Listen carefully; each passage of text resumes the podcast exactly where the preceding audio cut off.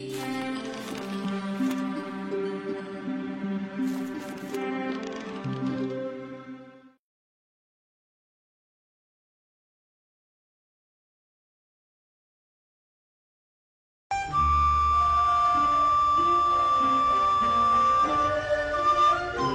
chi sơ tánh bổn thiện.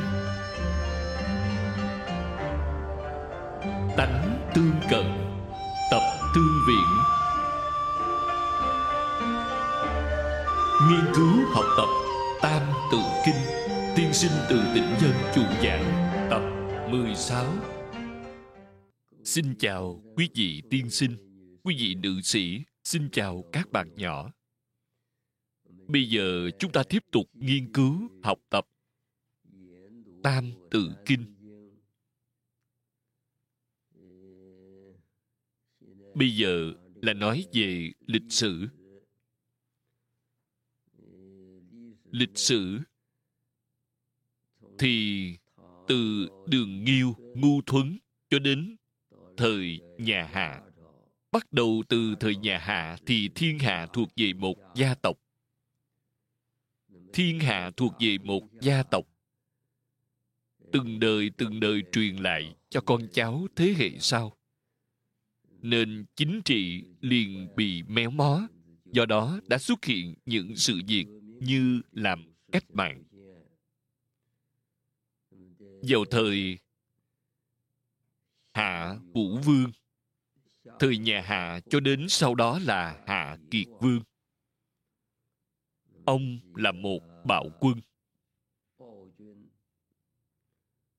Vào thời đó đã có thành thang vương đứng lên làm cách mạng. Lật đổ chính quyền triều nhà hạ xây dựng triều nhà thương. Nhà thương tồn tại 600 năm, đến sau cùng là trụ vương.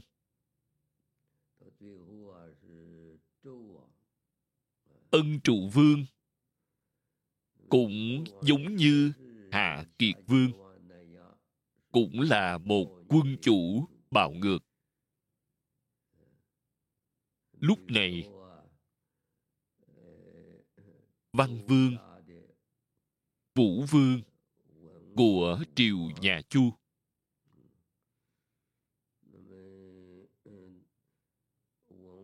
vào thời của văn vương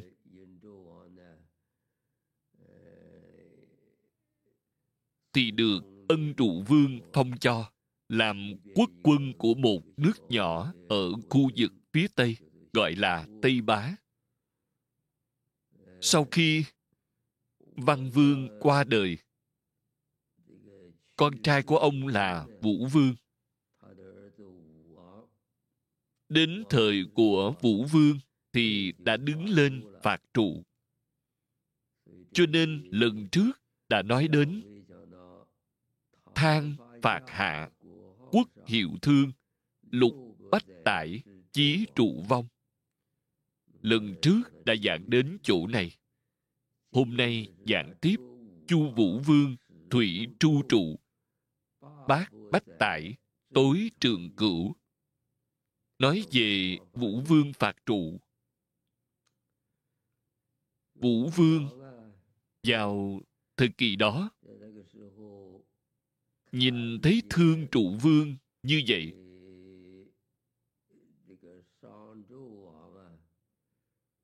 thật sự là đã bạo ngược đến cực điểm.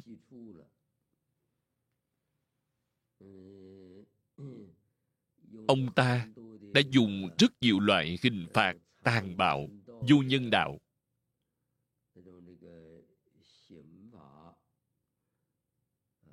Để đối phó với những người đứng ra khuyên răng ông, muốn ông cải thiện ông không những không tiếp thu, mà còn dùng những hình phạt tàn khốc đó để trị tội họ. Cho nên, chu vũ vương đã đứng ra phạt trụ, gọi là thủy tru trụ. Thủy tru trụ tức là, vào thời đó ở khu vực mục giả hà nam. Ở đó đã diễn ra một trận chiến tranh. Cuối cùng lật đổ ông vua này.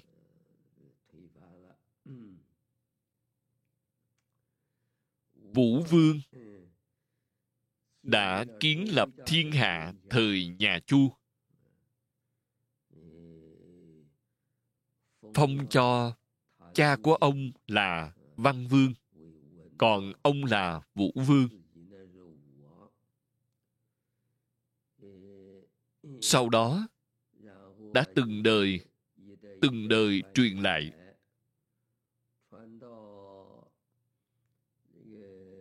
Lúc đó, kinh thành của thiên tử, thời đại ông. Là ở khu vực tên cảo, tức là khu vực ở tỉnh thiểm tây.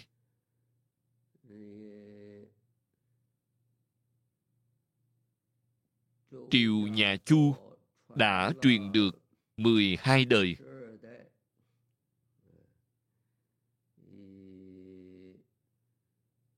Đến thời của chu u vương, nên chính trị của u vương tổ chức không được tốt lắm. Bản thân ông đã bị quyển nhung giết hại.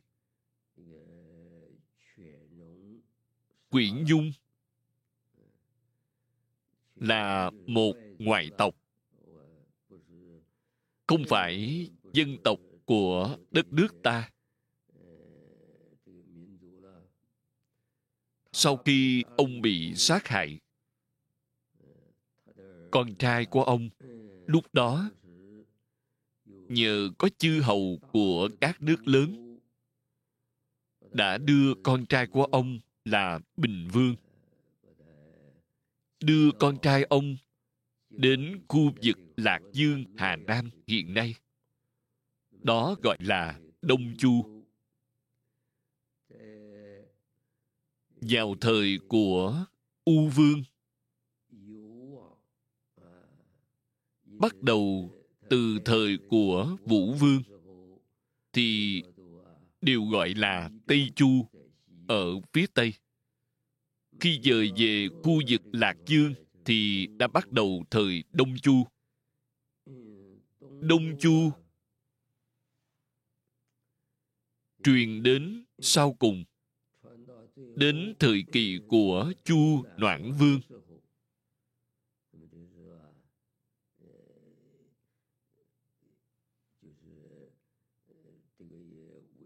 Sau đó thì đất nước cũng bị diệt vong.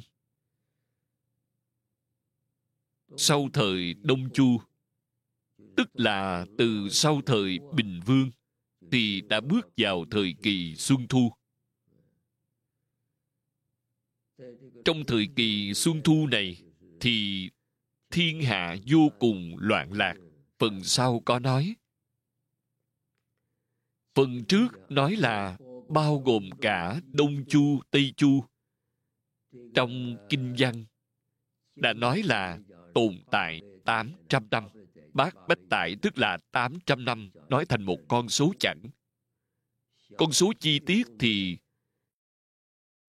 thiên tử của Tây Chu và Đông Chu tổng cộng là có 874 năm. Trong lịch sử của đất nước ta, triều đại này có nền lịch sử quốc gia. Niên tuế lâu dài nhất. Mặc dù lâu dài nhất nhưng vào thời đại đông chu lúc đó thì thiên tử đã rất suy yếu rồi. Phần sau có nói chu triệt đông vương cương trụy xính can qua, thượng du thuyết. Thủy xuân thu, chung chiến quốc, ngũ bá cường, thất hùng xuất. Thời nhà chu, từ khi bình vương, dời về khu vực lạc dương, nằm ở phía đông. Bắt đầu từ lúc đó quân chủ các nước. Thế lực của họ đã đều ngày càng lớn mạnh hơn. Bởi vì họ đều cảm nhận được chu thiên tử bình vương. Là do họ đã từ bên quyển nhung, ở vùng phía tây kia, cứu vớt qua bên này. Một mặt họ đã chống trả lại quỷ nhung. Đuổi bọn chúng đi.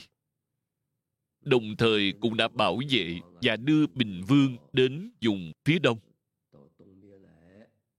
Đây là một sự cống hiến về vũ lực của họ. Rất là tốt. Thế nhưng cũng chính vì nguyên nhân này mà những chư hầu của các nước lớn đó đã trở nên ngày càng cường thịnh hơn. Vương cương đọa. Vương cương tức là nói về chu thiên tử, cương tức là cương thường. Văn hóa truyền thống nói về tam cương. Tam cương nghĩa là sao? Quân thần là một cương. Phụ tử là một cương. Phu thê là một cương gọi chung là tam cương. Ở đây nói, vương cương đọa, cương thường giữa quân thần, chư hầu. Chư hầu các nước đều là thần tử của chu thiên tử. Thần tử ngày càng lớn mạnh. Người làm quân chủ, người làm thiên tử, cương thường này sẽ dần dần bị đọa lạc, suy yếu xính can qua, thượng duy thuyết, đây là nói về các nước chư hầu. Chư hầu các nước lớn đều đã lớn, mạnh lên. Họ đều không còn tôn trọng chu thiên tử nữa. Bản thân họ đã xính can qua. Chữ xính này tức là hết sức coi trọng vũ lực. Can qua, vốn dĩ là chỉ vũ khí. Vũ khí thì tượng trưng cho vũ lực. Họ đã ra sức phát triển về mặt vũ lực. Đây là một việc ngoài ra thượng du thuyết. Thượng tức là sùng thượng xem trọng xem trọng việc du thuyết.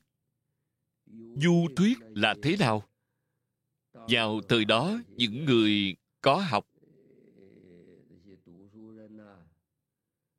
phẩm tính cũng không được tốt lắm. Gọi là du thuyết chi sĩ. Sĩ tức là sĩ trong, sĩ nông, công thương. Những du thuyết chi sĩ đó đến các nước khác để du thuyết. Làm nhiễu loạn nền chính trị của thiên hạ thời đó.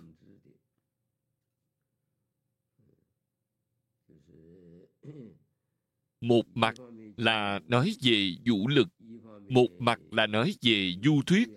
Đặc biệt chú trọng đến việc nói năng, nghe rất hấp dẫn, tức là chú trọng đến ngôn ngữ.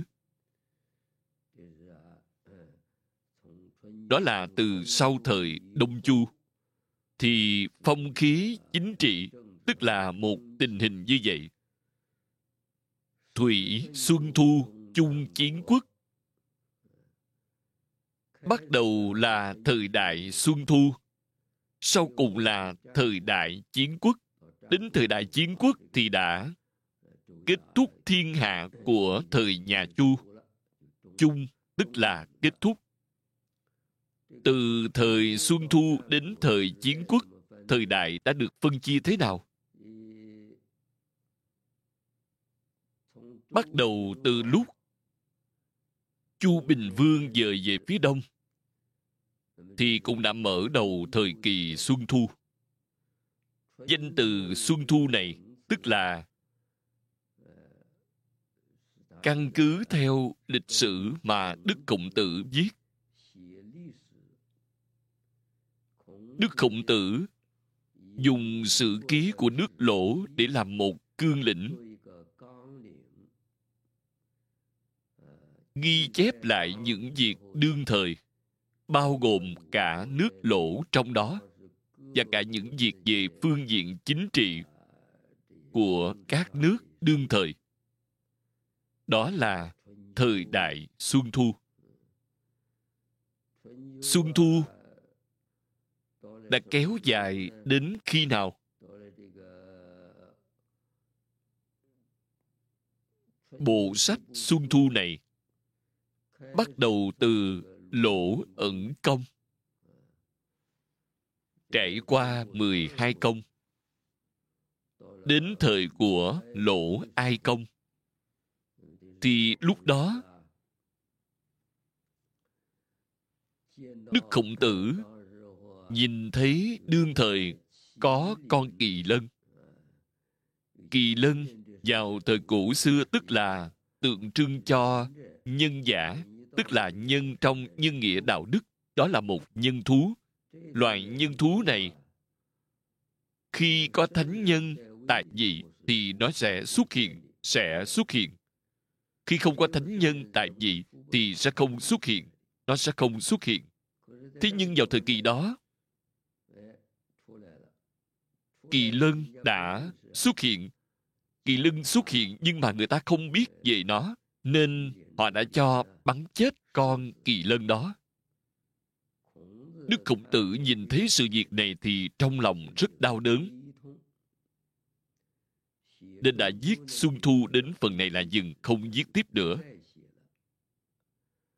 Từ đó về sau thì gọi đó là thời kỳ chiến quốc. Vì vậy, đây là thủy xuân thu chung chiến quốc.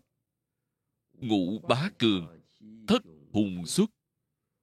Ngũ bá cường, ngũ bá tức là vào thời đại xuân thu.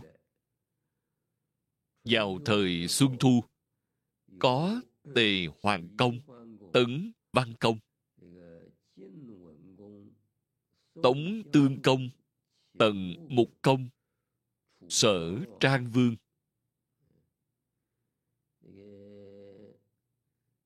Đó là những quốc quân của năm nước lớn mạnh nhất. Đã lần lượt sáng lập bá nghiệp. Người sáng lập bá nghiệp sớm nhất chính là tề hoàng công.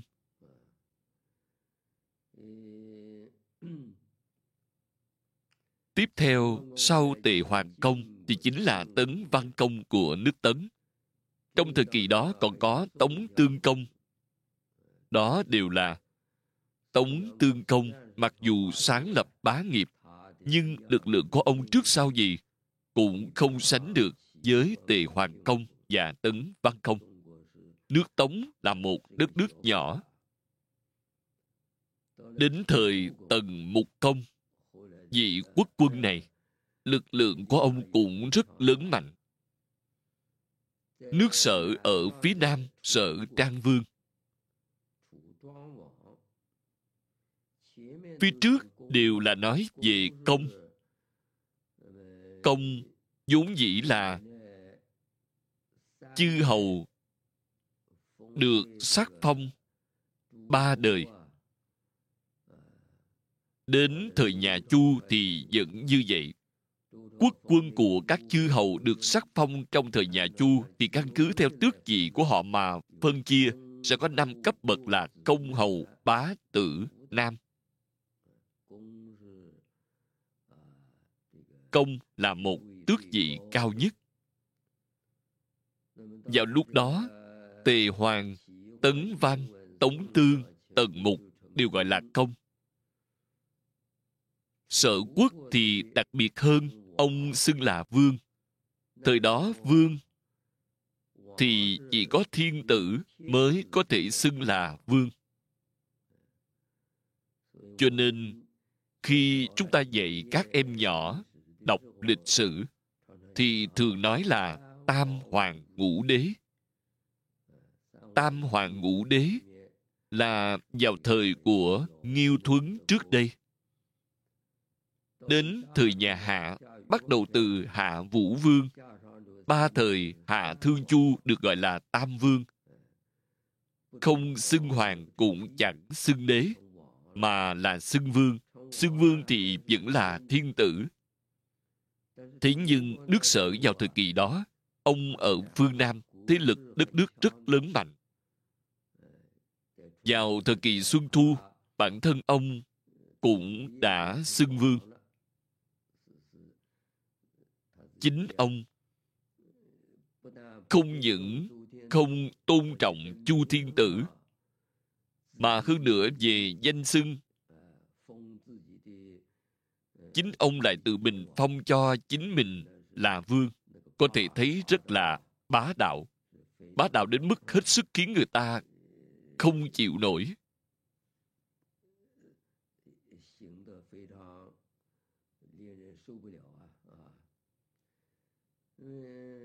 Ngũ bá này, ngũ bá đều đang tranh đoạt với nhau. Ngũ bá này không phải xuất hiện cùng một lúc. Họ có trình tự trước sau. Ví dụ như tề hoàng công lúc bắt đầu là hưng thịnh nhất, về sau thì dần dần bị suy yếu thì mới có tấn văn công xuất hiện. Tức là các thế lực đó có sự tăng giảm lẫn nhau. Khi họ xưng bá tức là ví dụ như khi tề hoàng công kiến lập bá nghiệp, ông đã triệu tập chư hầu các nước trong thiên hạ đến hội họp, gọi là liên kết đồng binh. Do chính ông làm binh chủ, gọi là bá nghiệp. Vào thời kỳ xuân thu, tổng cộng có năm vị này là những người kiến lập bá nghiệp. Đến thời chu thiên tử. Chu thiên tử. Đến thời đông chu. Đến thời của uy liệt vương. Đến thời của uy liệt vương, thì chư hầu càng trở nên mạnh mẽ, ngang tàn không chịu được.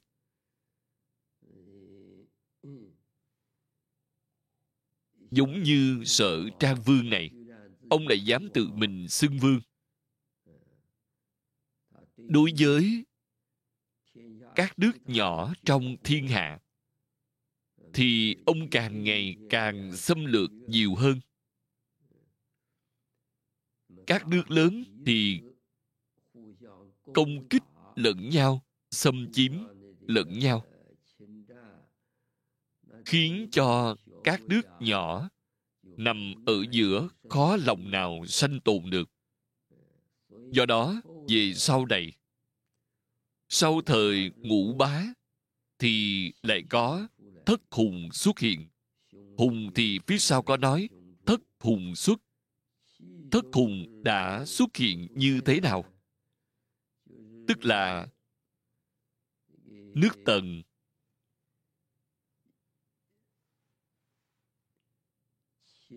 Ở khu vực phía tây, tức là quốc gia của tần mục công thế lực của ông vẫn luôn được gìn giữ rất lớn mạnh. Nước sở là ở bên sở trang vương. Một nước ở phía tây, một nước ở phía nam còn ở phía bắc, ở khu vực phía đông bắc và cả vùng trung nguyên thì có những gì? Có nước tề, có nước yên. Hai nước tề yên cách nhau rất gần. Còn nước tấn thì sao? Trong thời kỳ xuân thu trong nội bộ nước tấn lúc đó thì có lục khanh. Có sáu gia tộc, khanh đại phu, thế lực đều rất lớn mạnh. Về sau này, sáu gia tộc, khanh đại phu trong nước cũng đã thôn tính lẫn nhau. Thôn tính đến sau cùng thì còn lại ba gia tộc. Một là họ hàng, hai là họ triệu ba là họ ngụy, ba gia tộc khanh đại phu hàng triệu ngụy. Đến thời kỳ chiến quốc, ba gia tộc khanh đại phu hàng triệu ngụy này đã phân chia nước tấn ra. Một nước tấn đã bị chia thành ba quốc gia là hàng triệu ngụy. Cho nên khi đến thời kỳ chiến quốc tổng cộng đã có bảy đất nước là Tần, Sở, Tề, Yên, Hàn, Triệu, Ngụy. Tổng cộng bảy nước. Bảy nước này lúc đó chiến tranh công kích lẫn nhau liên miên xâm lược lẫn nhau còn nghiêm trọng hơn cả thời kỳ xuân thu cho nên so với ngũ bá.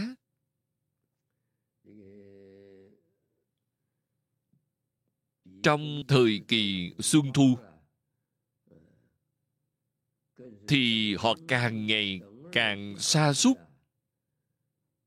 một số đạo nghĩa về phương diện chính trị họ đều không chú trọng nữa. Thời kỳ ngũ bá, thì vẫn còn đề xuất một khẩu hiệu là tôn vương nhân di. Tôn vương tức là tôn trọng chu vương chu thiên tử. Nhân di tức là chống trả lại các ngoại tộc ở bên ngoài. Ngoại tộc gọi là di di tức là chữ di trong từ di dịch đối với tình hình trong nước,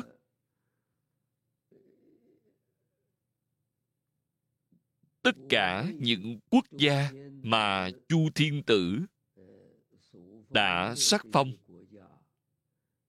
họ vẫn còn giữ lại đạo nghĩa, phò tá kẻ suy yếu.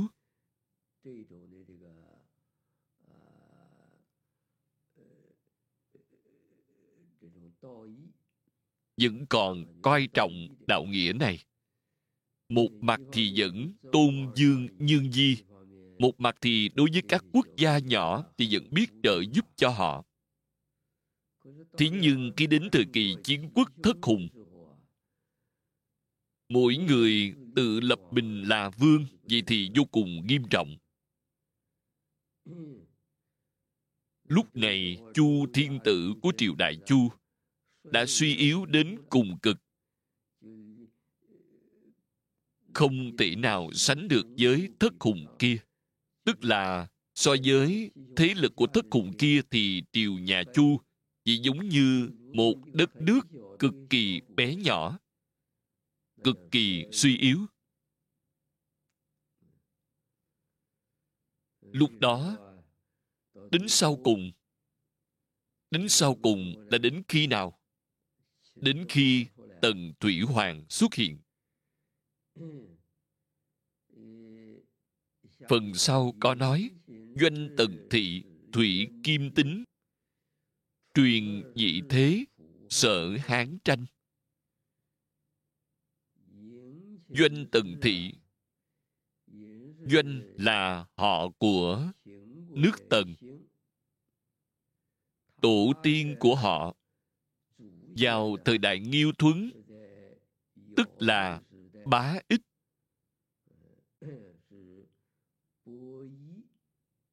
Bá tức là từ bá trong bá bá, thúc thúc.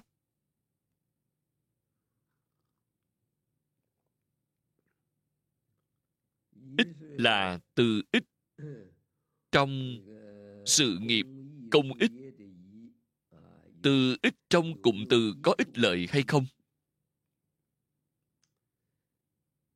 Ông là con cháu đời sau của bá ích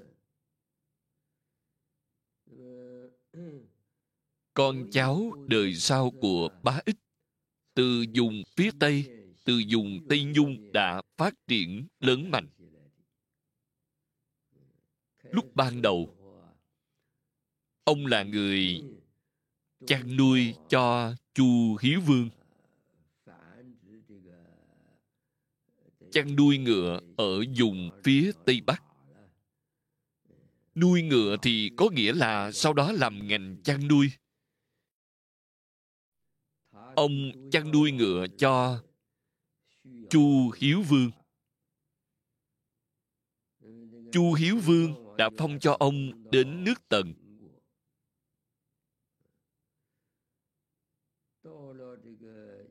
Nước tần, khi đến thời của tần tương công, thì quốc gia của nước tần này đã trở nên vô cùng lớn mạnh.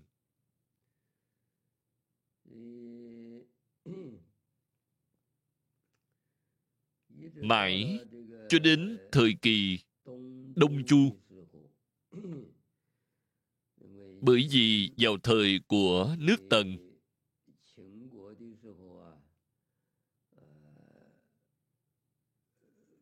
khi truyền đến trang tương vương.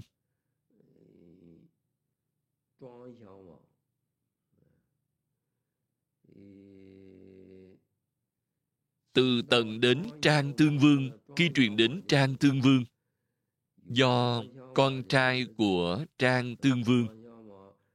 Con trai mà trang tương vương sanh ra chính là tần thủy hoàng. Nói đến đây doanh nước tần. Vốn dĩ là mang họ doanh. Khi đến thời đại của trang tương vương, trên thực tế thì họ doanh này đã bị kết thúc. Tần thủy hoàng không còn mang họ doanh nữa. Tần thủy hoàng mang họ lã lã là thế nào? Bây giờ chúng ta vẫn còn nhìn thấy lã thị xuân thu.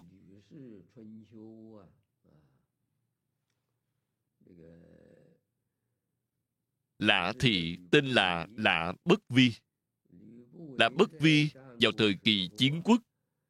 Vốn dĩ, ông ở vùng dương địch của khu vực trung nguyên. Dương địch tức là khu vực hà nam hiện nay ông là một đại thương nhân. Đại thương nhân này về sau đã đến dùng nước triệu ở phương bắc.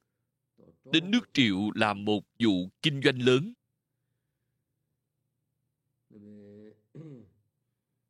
Vào thời đó, trang tương vương của nước tần khi ông vẫn chưa kế thừa ngôi quân chủ của nước tần. Nước tần hồi đó đã đưa trang tương vương này, lúc đó ông vẫn còn là thái tử, đã đưa ông đến nước triệu để làm con tin. Khi qua đó làm con tin. Là bất vi lúc đó là một đại thương nhân.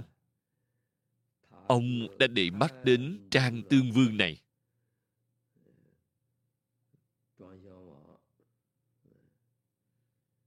Ông đã đem một người có thể nói là một người vợ.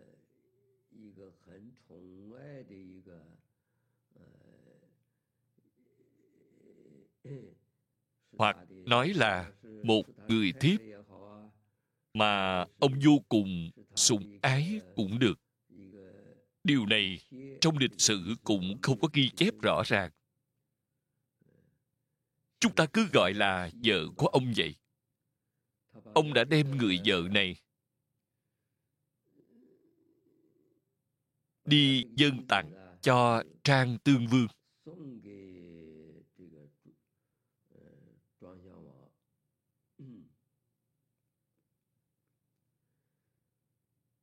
Khi đem tặng cho trang tương vương. Là bất vi và người phụ nữ được đem tặng cho trang tương vương này. Trên thực tế thì họ đã có thai với nhau. Người phụ nữ đó đã mang thai đứa con của là bất vi. Trên thực tế thì đã mang thai với là bất vi rồi là bất vi đã đem người nữ đã mang thai này tặng cho trang tương vương. Sau đó, ông lại dùng đủ mọi biện pháp để đưa trang tương vương trở về nước tần. Sau khi trở về nước tần, lại chính thức trở thành thái tử của nước tần. Và kế thừa ngôi vị quân chủ của nước tần.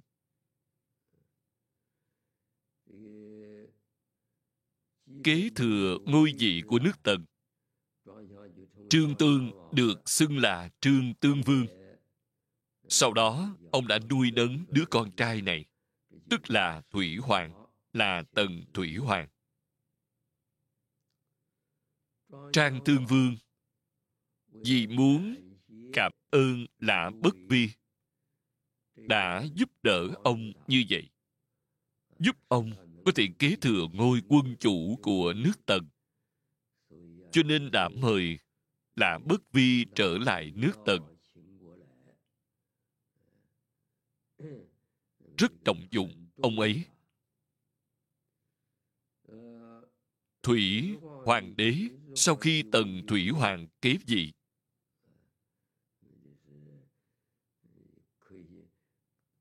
từ trong lịch sử, nếu như xem xét lại sự việc này, thì tần thủy hoàng không phải họ doanh. Trên thực tế thì ông mang họ lã ở đây, tức là sau khi đã hiểu rõ chân tướng lịch sử khi nói thì vẫn nói là doanh tần thị, thủy kim tính. Khi đến thời đại của tần thủy hoàng, ông đã dùng thế lực vô cùng lớn mạnh của đất nước nhà tần, mà khiến cho sáu quốc gia còn lại vào thời kỳ chiến quốc tổng cộng có bảy quốc gia. Bảy quốc gia này nước tần là một trong số đó. Ông đã khiến cho sáu quốc gia còn lại đã lần lượt thôn tính từng nước một. Đến sau cùng,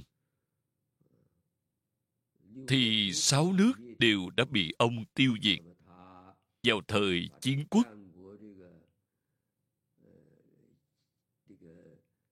Ông đã tiêu diệt sáu nước kia và đã thành lập một nước tần thống nhất thiên hạ. Sáu đất nước lớn đều đã bị tiêu diệt, còn lại đều là những đất nước nhỏ thì không cần nói đến nữa.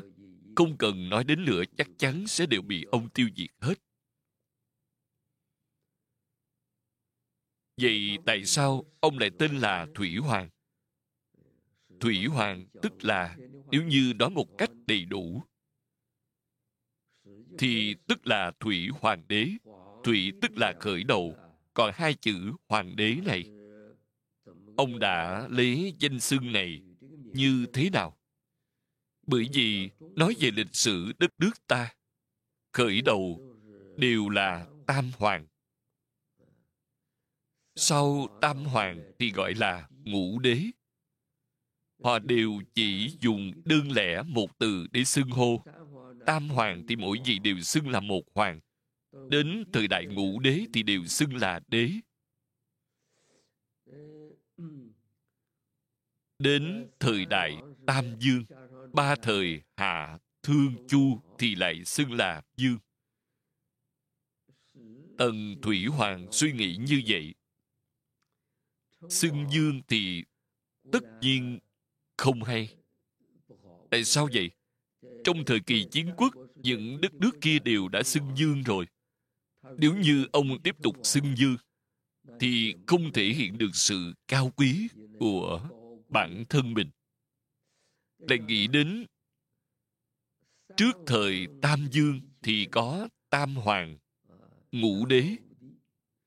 Tam hoàng ngũ đế thì chỉ gọi riêng là một từ đế, hoặc chỉ gọi riêng là một từ hoàng. Ông cho rằng như vậy cũng không đủ tôn quý.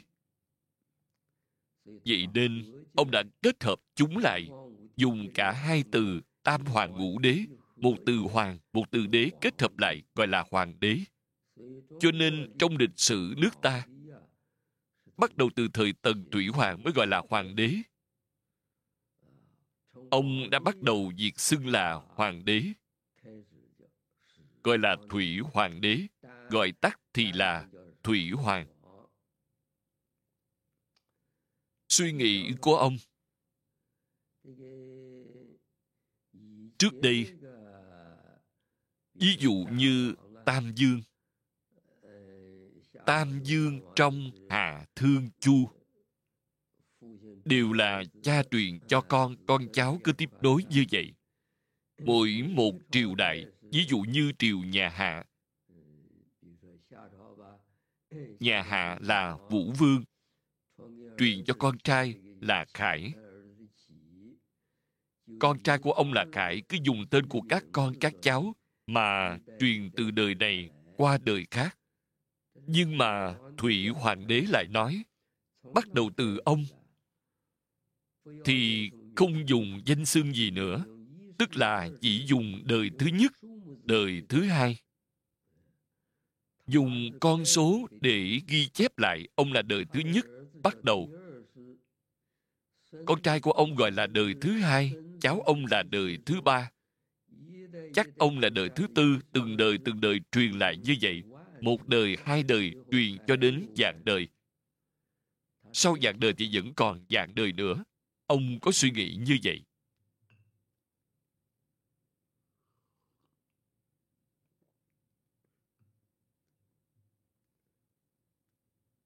Thế nhưng ông lại không ngờ rằng không nói chi đến dạng đời, mà chỉ truyền đến đời thứ hai thì đã không truyền lại được nữa. Cho nên nói là truyền dị thế sợ hán tranh vào thời đại của ông. Sau khi thống nhất thiên hạ, ông đã đích thân đi tuần thú khắp nơi. Tuần thú tức là đi khắp nơi quan sát thiên hạ của ông, đi xem xét khắp nơi.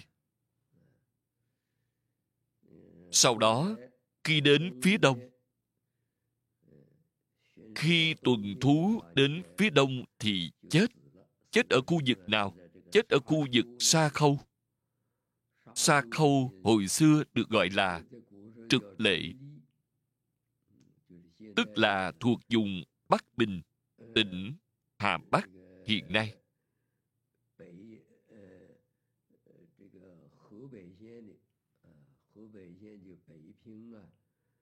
Ở vùng Sa Khâu, gần khu vực Bắc Bình, đã băng hà ở đó. Hồi đó thiên tử chết gọi là băng. Ông băng ở Sa Khâu. Khi chết ở Sa Khâu, thì lúc đó hai vị đại thần của ông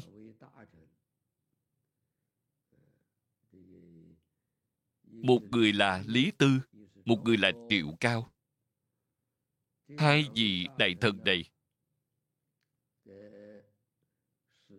khi tần thủy hoàng chết. Bởi vì ở bên ngoài, họ không cho công bố tin tức này ra bên ngoài. Vẫn tiếp tục che giấu người trong thiên hạ. Đồng thời, họ còn giả truyền thánh chỉ. Làm giả, dùng một thủy hoàng đã chết đi. Dùng chiếu lệnh của tần thủy hoàng. Chiếu lệnh nói là, đưa con trai trưởng của tần thủy hoàng. Trưởng tử của ông tên phù tô. Phù tức là chữ phù trong phù trì, tô tức là tô trong từ, tô tịnh.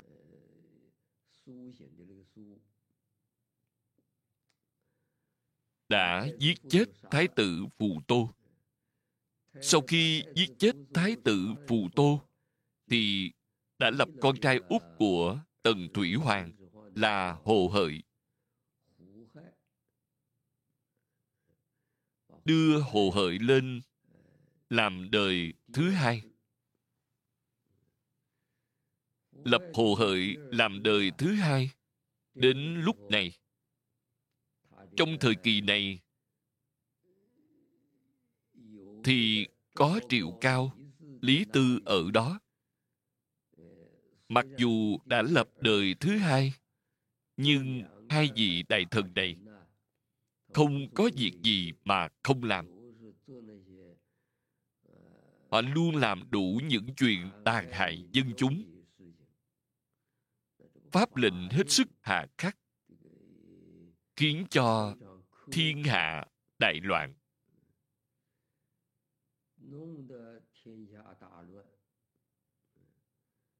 Vì sao? Thì đã khiến cho người trong thiên hạ đứng lên tạo phản. Trên thực tế là đứng lên khởi nghĩa. Trước hết chính là một người họ trần. Trần thắng. Trần thắng đã đứng lên muốn lật đổ thiên hạ của nhà tần. Trần thắng này là người nước sở. Nhưng hồi đó, ông chưa thành công. Chưa thành công. Đến sau cùng thì có một người là hạng vũ một người là lưu bang. Hạng vũ là sở, lưu bang là hán. Tức là sở hán tranh. Hai bên sở hán tranh nhau. Trong thời kỳ đó, tại sao lại có sở hán tranh nhau? Ban đầu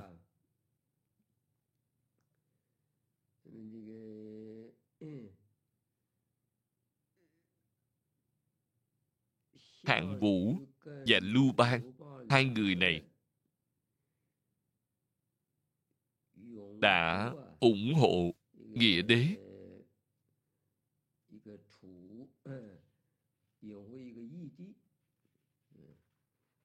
Ủng hộ nghĩa đế đến thảo phạt, triều nhà tần. Sau đó, dần dần dần dần, đã giao hẹn với nhau. Ai vào đến kinh thành của triều nhà tần trước?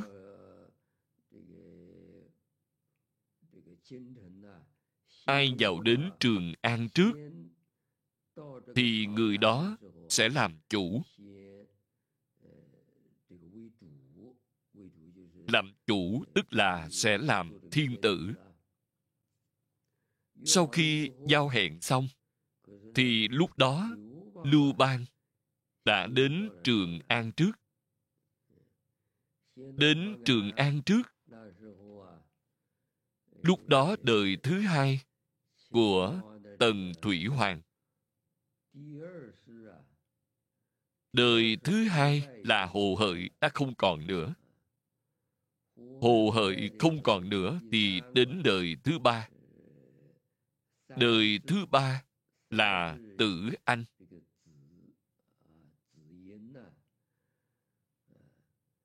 Khi lưu bang vừa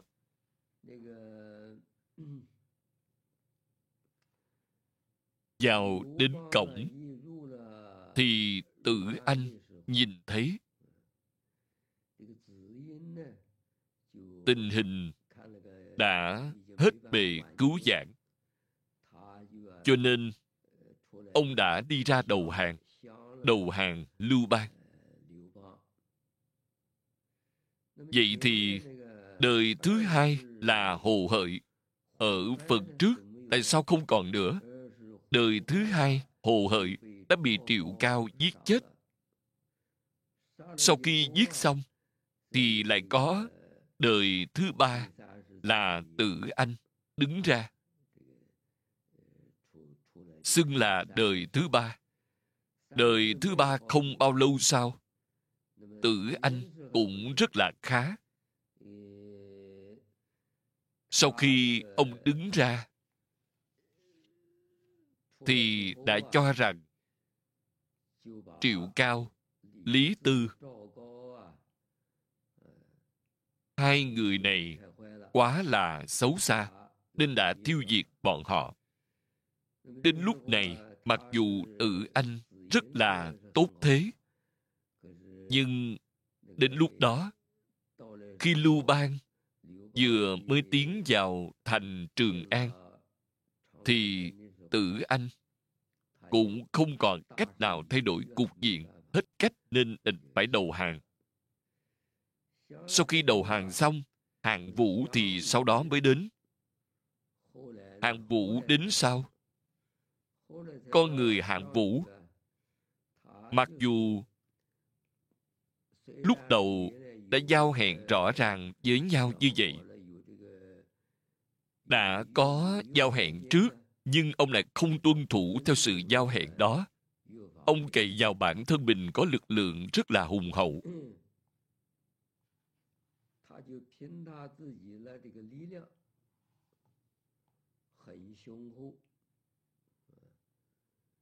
cho nên ông đã tự lập mình lên làm bá vương sở bá vương phong cho lưu bang. Đến khu vực tứ xuyên hiện nay. phong làm hán vương. Vậy nên mới gọi là sở hán tương tranh bắt đầu từ giai đoạn đó. Sở hán bắt đầu tương tranh mấy năm sau. Sau cùng thì năng lực của sở bá vương, mặc dù rất là lớn mạnh, nhưng về việc dùng người, ông ta không biết dùng người ngược lại thì, ở chỗ lưu bang lại rất biết dùng nhiều người. Những người giống như trương lương, hàng tính, tiêu hà, họ đều là những người rất lợi hại. Kết quả cuộc chiến tranh. Sở bá vương, trong cuộc chiến ở vùng cai hạ, đã bị quân của lưu bang bao vây bốn phía. Sau cùng, ông đã chạy đến vùng ô giang. Vốn dĩ, ông vẫn có thể chạy đến vùng ô giang giang đông. Có người đã dùng, đã chuẩn bị dùng một chiếc thuyền để đưa ông đến vùng Giang Đông. Nhưng lúc này, ông cảm thấy vốn dĩ ban đầu mình có hơn 8.000 người binh lính đệ tử thế này. Bây giờ chỉ còn lại lưa thưa, chưa đến vài người, chỉ còn được vài người. Ông nói nếu quay về Giang Đông thì cũng chẳng còn mặt mũi nào để nhìn Giang Đông phụ lão. Cho nên đã tự sát ở Ô Giang, rút kiếm tự sát. Lúc này, sợ Hán tương tranh, sợ bá vương đã kết thúc tại đây. Thiên hạ nhà Hán đã bắt đầu từ đây. Thời gian đã hết, nghỉ ngơi vài phút rồi lại tiếp tục. Nghiên cứu, học tập, tam tự kinh, tiên sinh từ tỉnh dân, chủ giảng. Thời gian ngày 19 tháng 12 năm 2005. Hoan nghênh quý vị sao chép kết duyên công đức vô lượng.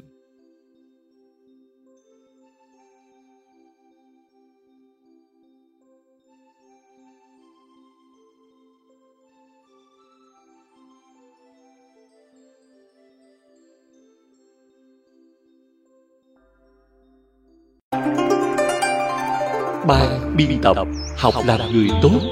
Do nhóm cả nhà học làm người tốt, thành kính cúng dường.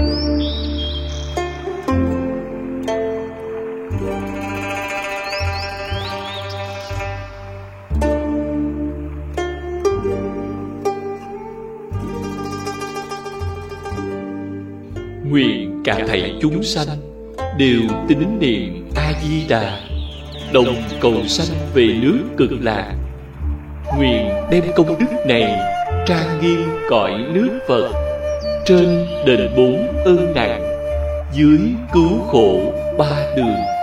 Nếu có người nghe thấy, Đều phát tâm Bồ Đề. Hết một báo thân này, Đồng sanh về nước cực lạc Nam Mô